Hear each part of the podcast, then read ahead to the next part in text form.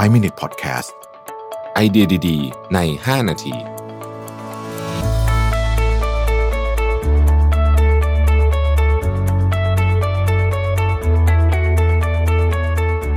สวัสดีครับ 5 minutes podcast นะครับ คุณอยู่กับโรบิทานุสาหะครับ วันนี้ผมเอาบทความจาก Bloomberg นะฮะ มาคุยถึงเรื่องธุรกิจหนึ่งที่ เจอผลกระทบจากโควิดเหมือนกันนะครับ ชื่อตอนว่าดอกไม้ที่หายไปนี่ไม่ได้เอามาจากเอ่อไม่ได้ไปคล้องจองกับเพลงของ Modern Dog แต่อย่างใดนะครับ แต่ว่ามันเป็นดอกไม้ที่หายไปจาก global trade จริง ๆ นะฮะใน Bloomberg ที่บอกว่า the crash of the 8.5 billion global flower trade นะฮะการใช้คำว่าล่มสลายอะไรของของการซื้อขายดอกไม้นะครับมูลค่า 8,500 ล้านเหรียญสหรัฐนะฮะคือบอกว่าอย่างนี้ครับ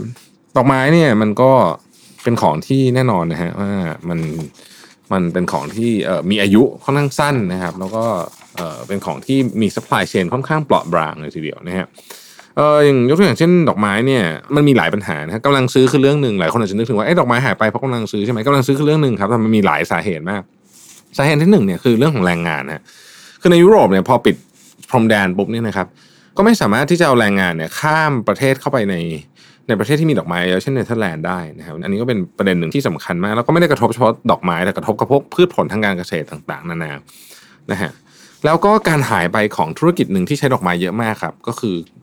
งานแต่งงานครับงานแต่งงานงานอีเวนต์เนี่ยใช้ดอกไม้เยอะมากโดยเฉพาะงานแต่งงานใช้ดอกไม้เยอะจริงๆนะครับฝรั่งเวลาแต่งงานเนี่ยนะครับใช้ดอกไม้กันแบบทีหนึ่งห้าพันเหรียญคือหลักแสนบาทหลายแสนบาทก็มีนะฮะ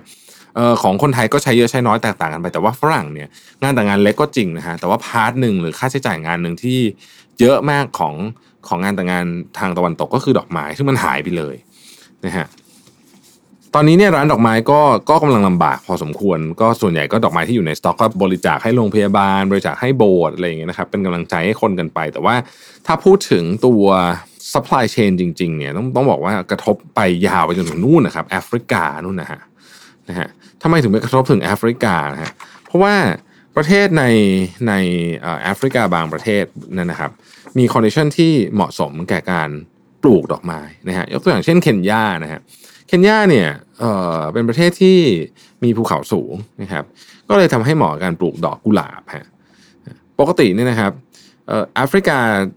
ตะวันออกเนี่ยนะฮะส่งดอกกุหลาบมาดอกไม้ต่างๆเนี่ยนะฮะเข้ามาที่ยุโรปเนี่ย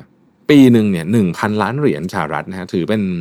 ซัพพลายเออร์ที่ใหญ่ที่สุดของยุโรปเลยนะครับแล้วเคนยาก็เป็นหนึ่งในซัพพลายเออร์ที่ใหญ่ที่สุดรายหนึ่งนะฮะปัจจุบันนี้การที่ไอโค supply chain เนี่ยก็คือดอกไม้มันส่งไม่ได้เนี่ยทำให้คนเคนยาถึงหนึ่งแสนห้าหมื่นคนเนี่ยนะที่ทำงานอยู่ในฟาร์มดอกไม้เนี่ยมีโอกาสที่จะตกงานนะฮะณปัจจุบันนี้เนี่ยถ้ามาดูราคาของดอกไม้นะครับเอ่อตอนนี้เนี่ยลดลงไป 70%แล้วนะครับ เทียบกับปีที่แล้วครับเทียบกับปีที่แล้วนะครับเราก็บอกว่าตอนนี้ดอกไม้ซึ่งในในประเทศอย่างเนเธอร์แลนด์ใช้ระบบการออกชั่นนะฮะใช้ระบบการประมูลนี่นะครับก็ก็เห็น transaction ลดลงราคาลดลงอย่างมีนัยยะสำคัญนะครับในบทความนี้บอกว่าถ้าเกิดว่าไม่มีการปรับเปลี่ยน อะไรบางอย่างใน supply chain ของดอกไม้หรือว่าไม่มีความต้องการจากแหล่งใหม่ ๆ ที่เคยเป็นที่ปกติเราอาจจะไม่ได้ใช้ปกติดอกไม้เนี่ยก็ใช้ในเนี่ยนะฮะงานอีเวนต์อะไรต่างๆพวกนี้เยอะนะฮะเอ่อกำลังซื้อที่หายไปงานอีเวนต์ที่หายไป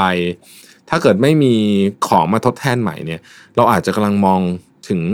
การล่มสลายของ global supply chain ของดอกไม้เลยก็ว่าได้แล้วอาจจะมีคนตกงานอีกเป็นแสนๆคนที่เกิดจากเรื่องนี้นะครับ ไม่น่าเชื่อว่าธุรกิจที่ดูเหมือน เราไม่ได้คิดถึงผลกระทบเยอะมากนะครับ เพราะมันไม่ได้เป็นของที่เราจะซื้อทุกวันเนี่ยนะฮะก็กระทบหนักไม่แพ้คนอื่นเหมือนกันนะครับ ขอบคุณที่ติดตาม 5 minutes นะครับ สวัสดีครับ 5 Minute Podcast ไอเดียดีๆ ใน 5 นาที